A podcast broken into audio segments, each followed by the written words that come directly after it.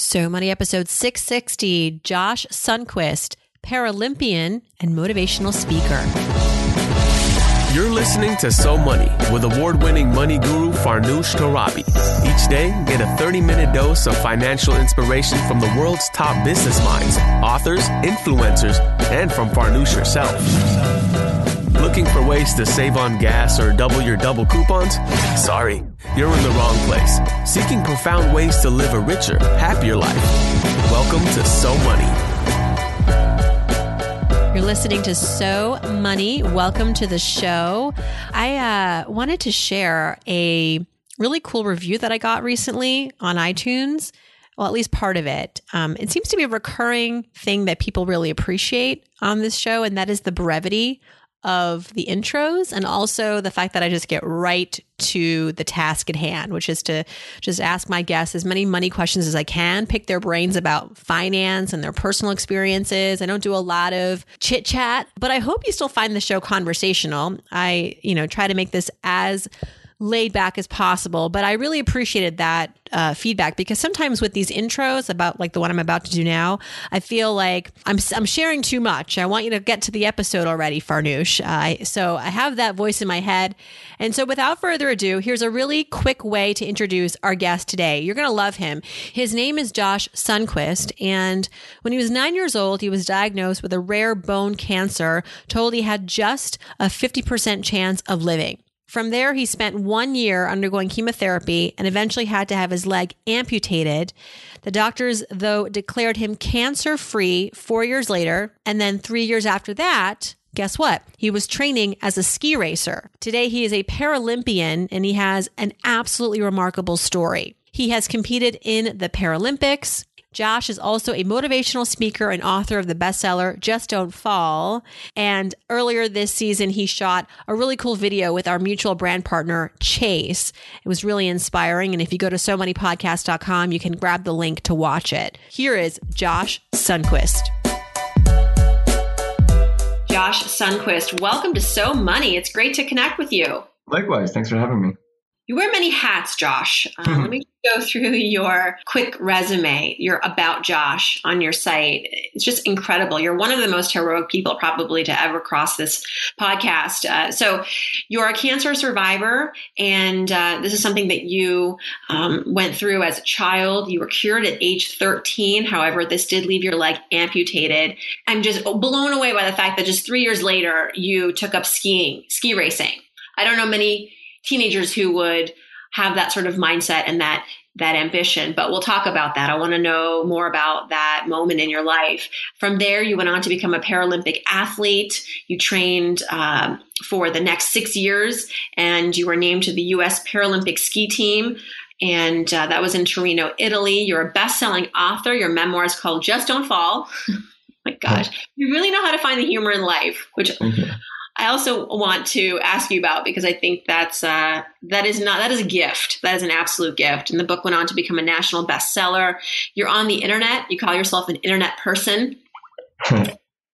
People Magazine actually called you social media uh, a social media power list member this year, yeah. and you're philanthropic. You're a national spokesperson for the combined federal campaign um, that raises over $300 million a year for charities and you've been all over the media. You're also a Chase Slate partner like I am. You uh, just filmed this incredible video uh, highlighting your life and your connection to Chase Slate.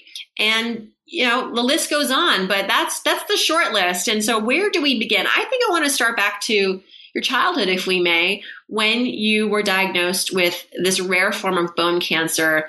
You had a 50% chance to live you were what 10 years old 11 years? I don't know. How old were you? Yeah i was, I was nine when i was actually diagnosed with cancer. And so take us back to that childhood. Like what was going on in your mind? And when you were ultimately cured what was your first thought? Was it that i want to make the most of this gift of life that i've been given? Or uh, was it more of like a, a, a transition into that mindset that you had to sort of had to work on yourself a little bit when I was first diagnosed with the cancer, I think my first thought was that it meant I was going to die because the only thing I knew about cancer as a nine year old was that my grandfather had died of cancer. So that was very, uh, I guess, yeah, yeah. I mean, yeah, just like it's horrible, but yeah, I mean, it's weird in retrospect because it turned out I had actually a type of cancer that gave me a fifty percent chance of survival, which you know, to us as adults, like we would say that's not a really great prognosis. But in the moment, I was like, oh, like a 50% chance I could live. Like that's good news. And uh, as far as the second part of your question, when I eventually finished, which was almost exactly a year later, I guess I was finished with the chemotherapy. This was after the amputation, of course. I think my goal had been just to return to the things that I think we probably take for granted typically as health, healthy people, like having hair, having energy, like not being sick, not having to go into the hospital for uh, like basically one week out of every three. I think that those were the things I was looking for, sort of a return to what we might call normal things, but things that sounded really, uh, really great. Uh, you know, when you when you actually are on chemotherapy and have cancer sort of looming over you looking at your entire body of work and you're just a young guy i mean you have so many more years ahead of you it seems like you have this tenacity for life this courage this determination and it, it perhaps was surfacing more and more as a as a young person. But do you think that you have something special in you that that allowed you to look at life in a different way? If i do i would say that as a nine year old it was entirely from my parents. Like I don't think as as a child you can you you can be be taking credit for like I don't know who you are as a person. It's not like you've made a bunch of life choices at that point uh, to sort of like develop into um, into that nine year old. So I, I, think my parents were amazing, and I and I was a product of their love and their support and what they had instilled in me. And so to the extent that I maybe had a, a positive response or a, a healthy uh, psychological outcome from the disease, I would say that it was because of them. And not only a, a healthy outlook on life, you have a very, you have a good sense of humor, you know, which again is a gift. I think not everybody has that. And not only do you have a good sense of humor, you are great at making people laugh. When did the turn to comedy and and speaking happen? Um, and what do you, what makes you laugh? Hmm. Um, I started giving speeches as a fun i guess like i was i was giving speeches at fundraisers for my children's hospital and i started doing that essentially while i was still on the chemotherapy so you know like when i was i was 10 years old and I just sort of never stopped. And, and I still give speeches today, and that's still like my primary job, I would say. But as far as a sense of humor, I think uh, I think that I very quickly after the amputation was fortunate enough to see that there could be a humorous side to what is otherwise a very negative situation. I don't think that was an, an immediate uh, immediate thing that came out in my speeches. That is, I don't think like my speeches were particularly funny for for many years. I, I think that as a as a performer or, or you know as a comedian specifically, I think that you have to figure out over time like what like what what's your voice comedically like what makes you funny and if you think about like a venn diagram overlap like on one circle it's like what what is funny to you and the other one is like what's funny to other people and where do those things overlap? And like that little overlap is your comedic voice like that's your space as a comedian. But i think that takes at least for me a lot of years to find that space and over the years, you've been developing such a following for yourself. I'm looking at your YouTube page. You've got over 25, no, 29 million views of your, just your under 500 videos have earned over 29.5 million views. Your, your books have gone on to become bestsellers. Books, I mentioned only one of them in the beginning, but you know, you've got, um, we should hang out sometime, your second memoir about your adolescent dating disasters. That's under development to become a movie, you have a novel coming out, or maybe it's already come out, Love and First Sight. How did you first start getting your voice out there, getting comfortable with that voice, and building this momentum. What were some of the tipping points? How did it start to really build momentum? And uh, you you mean like just my like Josh Sundquist, comma the brand? Like where? Yeah, where if I may. From? Do you yeah. call yourself a brand? I think uh, you are. Yeah, I mean, yeah. Well, I know, I know that I, I am.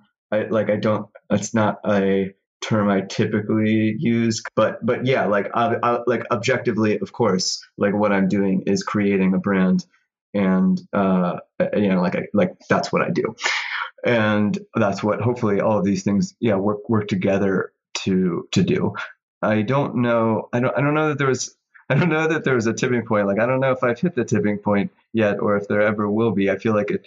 I feel like when you look at maybe a when you read someone's bio who perhaps over the years has accomplished a number of things um, it can you know it can appear like whoa like look at all this stuff like what you know whereas to me i look back and it feels much more iterative. Like it feels like oh yeah like i wrote this first book 10 years ago and it took a long time to write and then the next book took a number of more years. And so it feels like there's just like lots of little things that i've done along the way and like I've published three books, but I've written way more than three books. So it's like when you read the bio, it looks like, wow, like you've you've published three books. But I look at that and they're like, yeah, I've written so many books, and three of them were actually good enough to print. So I, I don't know that there there was like a, some certain like time when all of a sudden everything became great. I feel like it's always a hustle. It's always, it's always hustle. a hustle. It's well, I think hustle, you're always will be one.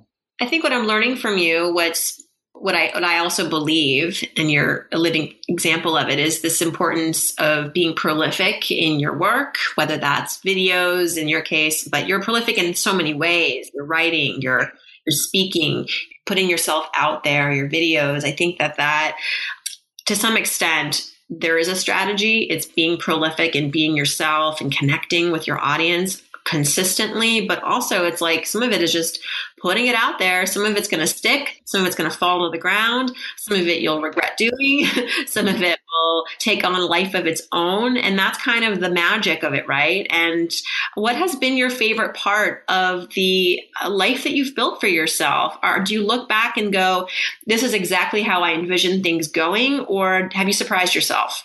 Like I said, I think that my main job is you know, giving motivational speeches. I don't think that many like children grow up thinking, I want to be an inspiration when I grow up. You know, like professionally, I want to professionally be an inspiration, which which is kind of what I am. That said, like when I was in high school, a motivational speaker came to my high school, and that's when I first kind of realized like, oh, like giving speeches is a job that people do. And that's, and I got super excited about wanting to, to do that. So in that sense, uh, yeah, that like this is what, what I, what I wanted to do, which is, um, being able to like give speeches. And then of course, I, like I do a lot of other things and those were also things that I had, um, hoped, you know, like, I don't know. Yeah. It's not like, it's not like, uh, you don't just kind of like wake up one day and like, oh wow, like I accidentally wrote a book. You know, like it's like that was something that I really wanted to do for like many years, and it takes forever uh, to to make something like that happen. So yeah, I, I think in in answer to your question, um, the I, f- I feel very privileged to be professionally speaking doing the things that I've always wanted to do. Like it's it's not I don't know like it's not like I see what I'm doing now as like a stepping stone to like my secret ultimate end game. Like I, I like. I just want to be on Dancing with the Stars. Yeah, yeah, exactly. That's all I've ever, I've ever wanted. I'm just trying to get ABC's attention. I wish they would see all my smoke signals on social media. No, like I, I like being. I like. I mean, I like working for myself. I, I like being an entertainer in a variety of mediums. Um, you know, both both uh, as a speaker at conferences, as a, as a stand-up comedian at comedy clubs, on social media, through video, through books. You know, like I, I, I guess I, I really enjoy uh, entertaining people and hopefully sharing stories that bring meaning to people's lives.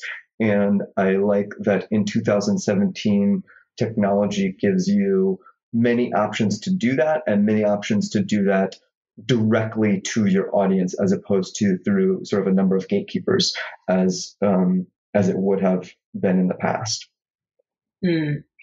I would love to learn how your take on life has worked its way into your financial life. So you obviously have this, from what I can tell, this really optimistic, can do, loving spirited take on life and I want to know how that has informed your your moves in your in your money life. So let's start with your financial philosophy. I think that I am pr- probably conservative is probably the, the best word I would use to describe my financial In what way? philosophy. So how does that come? How does that materialize or come to life? Um, us a- definitely from my parents. Like, and if I'm conservative, like if I'm conservative, I don't even know like what the right word would be for my parents. Like, my parents are, I guess maybe here would be two two examples that I think uh, epitomize my parents' philosophy to money.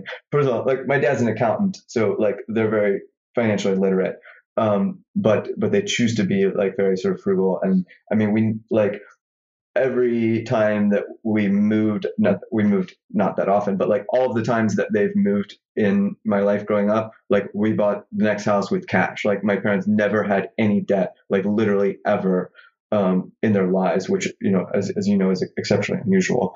Uh, when so my my so yeah, one example for each parent. So my mom, uh, so you know, like if you have a mouse in your house, it, you know, there's a variety of ways to deal with it, but like the most common would be like one of those typical mouse traps, like with the the brown, like the I guess it's like a wood base and it has the little like metal thing that Yeah. s- that The snaps. Tom and Jerry trap. Yeah. Yeah, yeah, and they- they cost like fifty cents, and they're meant to be like disposed, right? Because after after it kills the mouse, the mouse is sort of like the the carcass is all like entangled in this like trap. So my mom reuses mouse traps. Like after the mouse is killed, she, like, no, yeah. Josh, don't throw your parents under the bus like that. she like extracts the dead mouse out of it and like cleans it and like figures out how to reset the trap. Like they're not made to be reused, and they literally cost less than a dollar. Like they're so inexpensive. Or my Maybe mom, it's time to call the exterminator. I don't know. yeah, or my mom like when she makes shopping lists, uh, you know, on, a, on if it's on lined paper, she writes, she fits two lines of text in between each line merely to save paper to ultimately buy less pieces of paper like long term in her life. Like that's how serious she is. And they're both like this. My dad is like less less extreme frugal, I would say, but he is uh you know, he he likes to be savvy and or does not like debt at all. Like or, or you know, taking on any sort of I guess um you know, major major risk that could cause like financial calamity. Like he, yeah. So an example of, of him, we, we were at like a, a Bob Evans once eating breakfast, and like many restaurants, you know, they bring you like biscuits for free when you sit down for breakfast. So they brought brought these biscuits, and my dad was like, "Oh, are, th- are these like free biscuits?" And they're like, "Yeah." My dad was like, "Oh, cool. I was wondering, could I substitute my free biscuits for pancakes?" What? Yeah, No. Oh, this is- Dad, you can't. Yeah, we were all like, I think teenagers at this point. we were like, "Oh, Dad, this is so embarrassing." Like, instead of getting tap water, could I get some wine? exactly. Yeah, exactly. You can't like you can't substitute the free thing for a thing that costs money. You can't be like, Right. "Oh, I don't want this salt shaker on the table. Can I get a milkshake instead?" Like it's not the pancakes cost money. The server was like, um, "Yeah, I guess so." Uh, and the, and then my dad was like, "Oh, thank you so much." Could they also be blueberry pancakes? And we were like, "What?" Like why is this stranger sitting at our table? So, um, so anyway, that's I guess a, a- maybe a picture of, of my parents. I think my parents were, um, uh, yeah, they're they're very frugal, but like Frugal.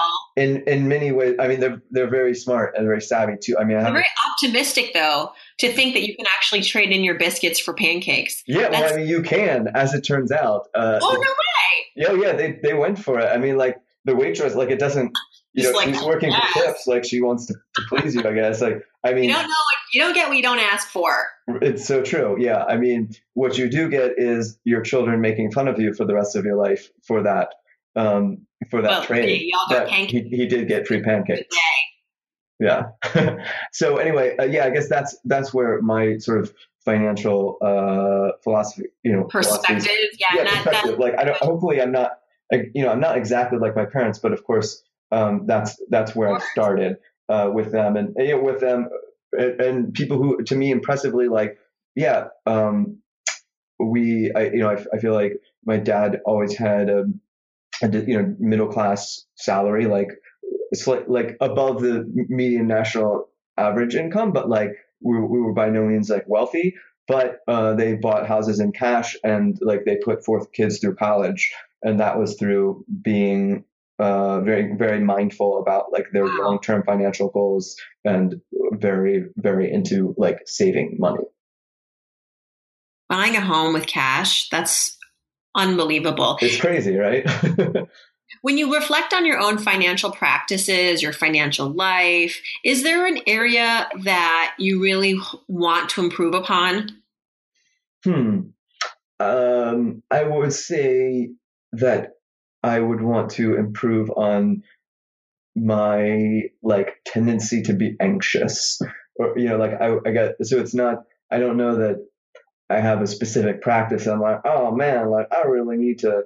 I don't I don't know what an example would be like. I need to stop like buying things on my credit card that I didn't want. Like that's not the problem for me. Like the problem for me is being like, oh man, like should I should I buy this? And like if I buy this, like is it gonna be expensive? And then like what if there's a downturn in the economy tomorrow and no one wants motivational speakers anymore? And then like I can't uh, I don't have any income and then we lose our apartment.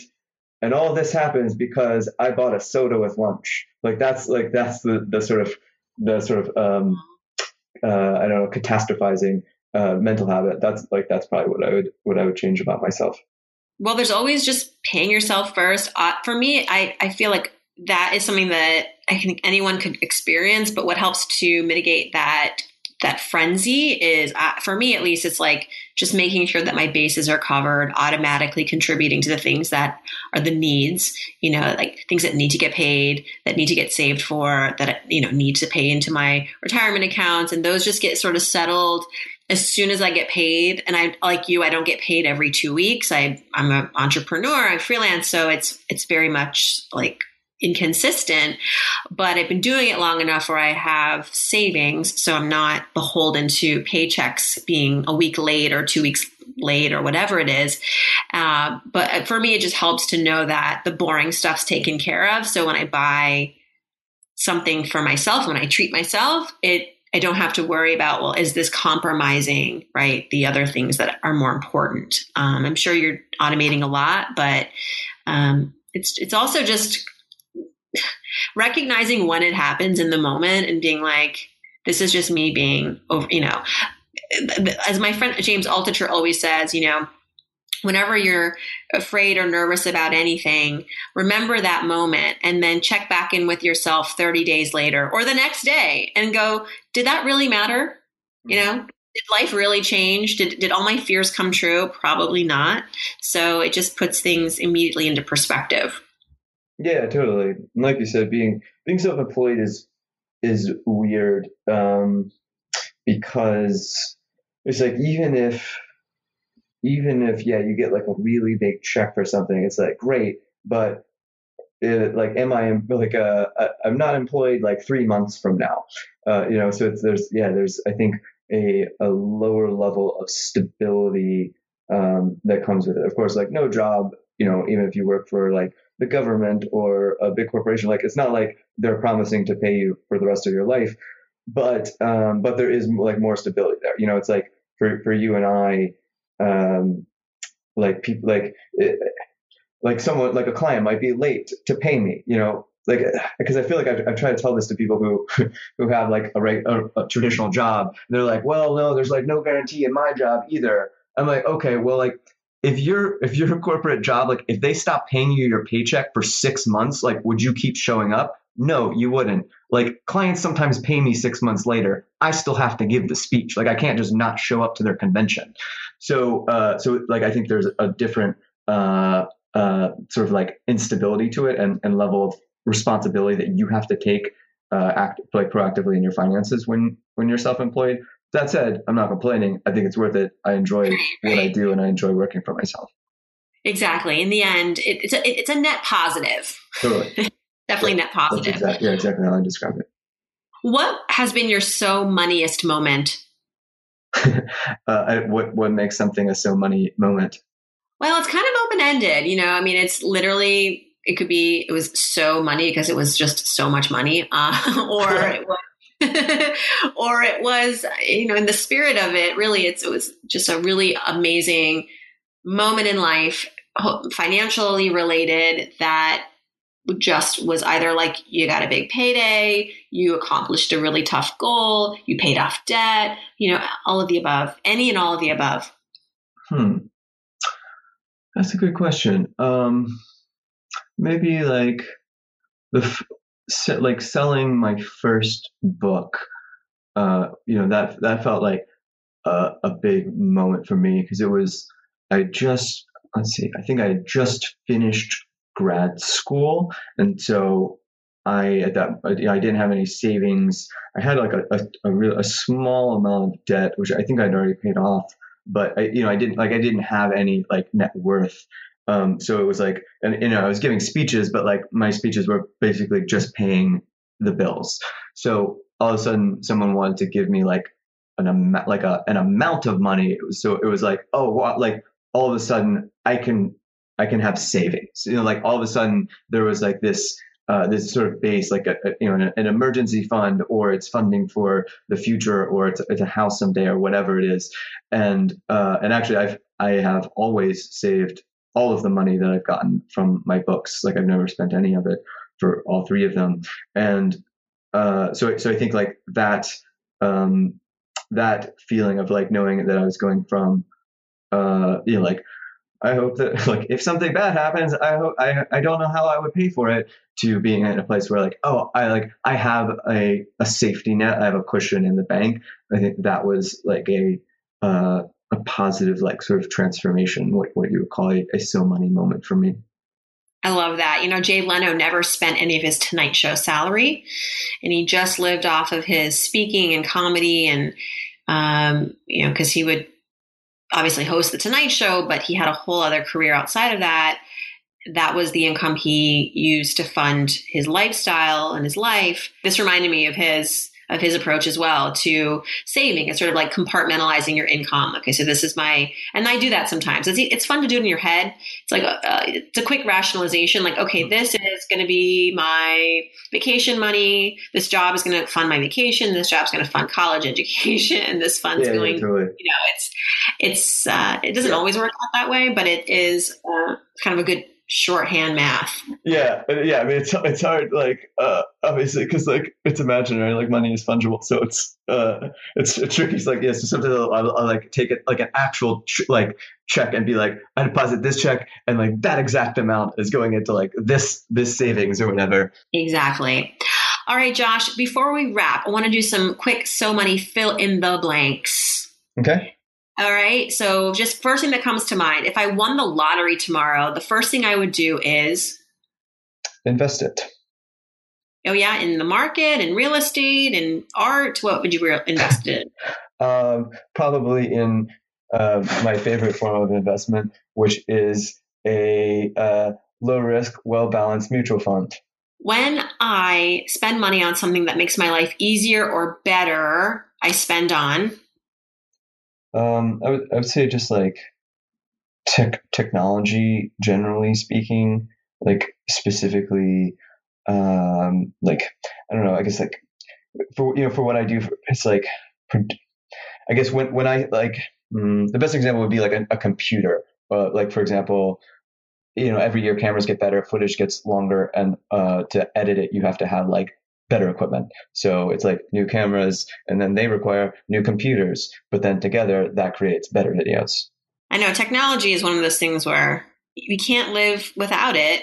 And sometimes you can't even live with it because it it breaks down and it, it creates dependency. But uh, I just upgraded my operating system on my Mac. Mm-hmm. I feel like I have a whole new computer like it's like it's better or or worse? It is it's faster. It's more slick. You know, there's some interesting shortcuts. You know, it's just uh, it's a nice way to feel. It's like a nice tech refresh. Yeah, that's that's cool and cheaper than a new computer. Yeah, for sure. When I donate, I like to give to blank because usually give to children's health related causes just because I feel like those are the causes that saved my life when I was a child. So there is a lot of um, personal meaning there. And one thing I wish I had learned about money growing up is I wish I had known earlier that to establish credit, you need a credit card. Like my parents, like I said, are pretty anti-debt, so they were they're also like not particularly pro credit card. So unfortunately, like while I was in college, I realized like, oh, if I eventually want to have credit, I need credit history, and to do that, I need a credit card.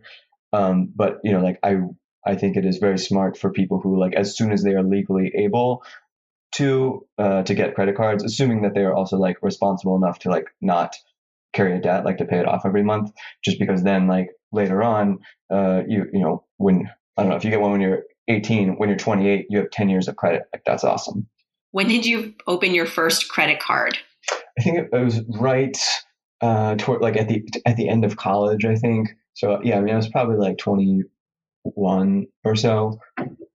Well, nowadays you have to wait till you're 21, or you have to have a job that proves you can make those payments, which few kids have, or you got to get a cosigner, which is mom or dad, and sometimes mom and dad are reluctant. Yeah, certainly when I was in college, you could have opened one. I don't know, first day of college. Yeah, totally. Yeah. Usually would come with some nice tchotchkes. All right. Last but not least, I'm Josh Sundquist. I'm so money because. I guess because uh, I've um, really great relationships with uh, with my, my wife and my friends and, and my family, and I think that is what makes life meaningful. Josh, thank you so much for being a, a wonderful role model, for taking the time to be on this show, and I look forward to seeing your book turn into a movie. What is is that is that happening for real? That's amazing. I don't know. I mean, uh, statistically, um, probability would say no, Wait, but you never know, I guess. where are you in that process? I know it takes years and challenges, but but what where are you in that process? Yeah, so it's like my second book. We should hang out sometime, and there, um, yeah, there's a script. Uh, it's gone through a couple revisions. It has been owned by a couple different studios basically. Uh, right now, the producers are uh, like looking for a director to attach to it. That's pretty serious. That's that's per, that's progress. Yeah, yeah. It's not. Um, yeah, I think it's it was something like that. It's like it. Um, there are many years in which you're like it could happen, and eventually, like you get to the point most likely where it's not going to happen. Um, we have not reached that point yet, so we are still in the phase where this could happen. Oh, well, fingers crossed for you, Josh. Thank you. Thank you so much. Yeah, absolutely. Thank you for having me. It was uh, fun chatting. Thanks so much to Josh for stopping by. His book again is called Just Don't Fall. His website is joshsundquist.com and he's also on Twitter at Josh Sundquist. All this information and more back at SoMoneyPodcast.com, where you can download the audio as well as the transcript. And also, if you click on Ask Farnoosh, leave me a question for the Friday episodes. Still searching for really fun co hosts. If you're not shy, you like to talk about money, and you've got some money perspectives, I invite you to co host. Just go click on Ask Farnoosh and uh, let me know you're interested. Thanks so much for tuning in, everyone, and I hope your day is so money.